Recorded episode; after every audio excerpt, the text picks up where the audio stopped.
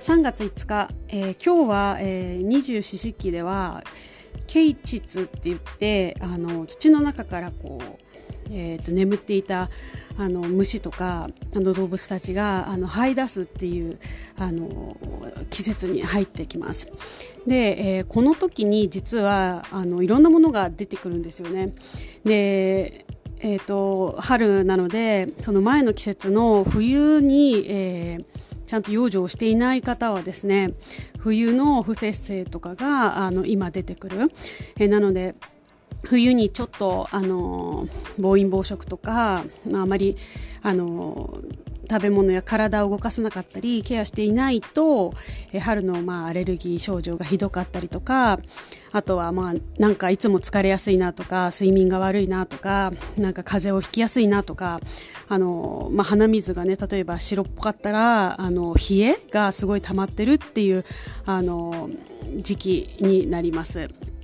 で、えっと、人間の、あのホメオスターシスって言って、あの生きていく上であの自分自身をこうコントロールする自律神経というか、ま、あのここが悪かったらじゃあこっちを直そうみたいな、そういう、まあ、あのシステムがあるんですが、ホメオスターシスも実は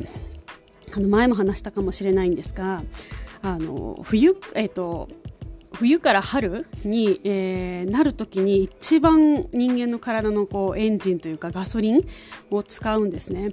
なのでこの時に、えー、どうしても具合が悪くなる、毎年春先って具合悪いんだよねっていう人は、あの春の養生をね、毎年すごく大切にするといいんですよね。で、ドイツなんかではあの春季療法って言って、ネトルっていうイラクサをですね、あのさんかげつ飲み続けるんですよ。で、大体じゅういちがつ終わりとかじゅうにがつ、まあ、遅くてもいちがつにがつさんがつを、まあ、ずっと毎日イラクサ飲み続けるんですよね。そうするとあのこの啓蟄のその冬ごもりしていたあ虫がこうパーンとこう出る時の時期になった時に、えーまあ、アレルギーを持ってるけどアレルギー反応がしないとか、そういうことがあるんですよね。で、私は、まあ、さんびゃくろくじゅうごにち毎日欠かさずあのハーブを、まあ、好きでね飲んでるので、まあ、春季療法っていうのは特にあの短期集中的に何かをやるってことはないんですが、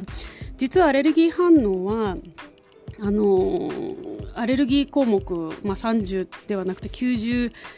ななだったかな、あのちょっとそういう専門のクリニック行かないと日本ではそこまでの項目は見れないんですけど、あのちゃんとあのやってもらった時にかなりアレルギー反応出たんですよね。スギ花粉も結構持ってるんですけど、ただあのハーブを飲み始めてこのじゅうねんぐらいはあのアレルギー症状一切、まあ、ないんですよね。で、アレルギーっていうのはあのなんていうのかな、まあ、炎症なんですけど、あのその炎症物質をこう刺激しなければ出ないっていう、まあ、すごいざっくりなんですけど、あの言うとそうなんですよね。なのであのハーブはね、本当にあの自分自身が人体実験じゃないんですが、あの体感としてあの全くあこの春先に、えー、なんかぐじゅぐじゅしたりとか具合が悪くなったりとかしないんですよね。なのであのぜひね、あの遅いってことはないので、ぜひあの飲み始めていただけたらなと思います。あとはね、あの今の時期あのネトルもそうなんですが、あの炎症が起こっている方が多いので、やっぱりジャーマンカモミールっていうのはあの鎮静鎮経炎、えー、炎症を抑えるっていう意味ではキク科のアレルギーがない方はあのすごくいいですね。で、あとはキク科はね、やっぱりあのバランス整えてくれるので、まあ、自律神経とかもね、この時期本当に悪くなっちゃうんですよね。冬あの結構いろんな、えー、ケアをしてないと、で情緒不安定から、まあ、うつ病になりやすいのをあのなんか春だからあのなんか明るくなるからならなそうと思うんですが、実はなんかすごくあの多いんですよね。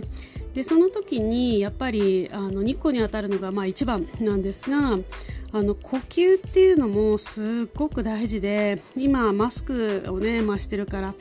特になんですが、まあ、深呼吸っていうのがすごく大事で、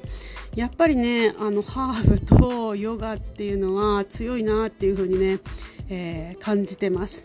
えー、なので、あのー、皆さんもね、今土からこう這い上がって、えー、いく時期に、あのー、自分のねお守りとしてね、ハーブだったり、まあ、深呼吸だったり、あとは運動をねしないと、やっぱりここでホメオスタシス、あのー、すごい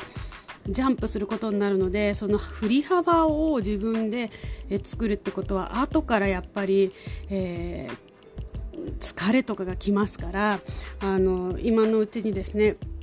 ご自分自身で、えー、少しずつできることだけ、えー、でもいいのでやってみてください。それではまた。ナマステ。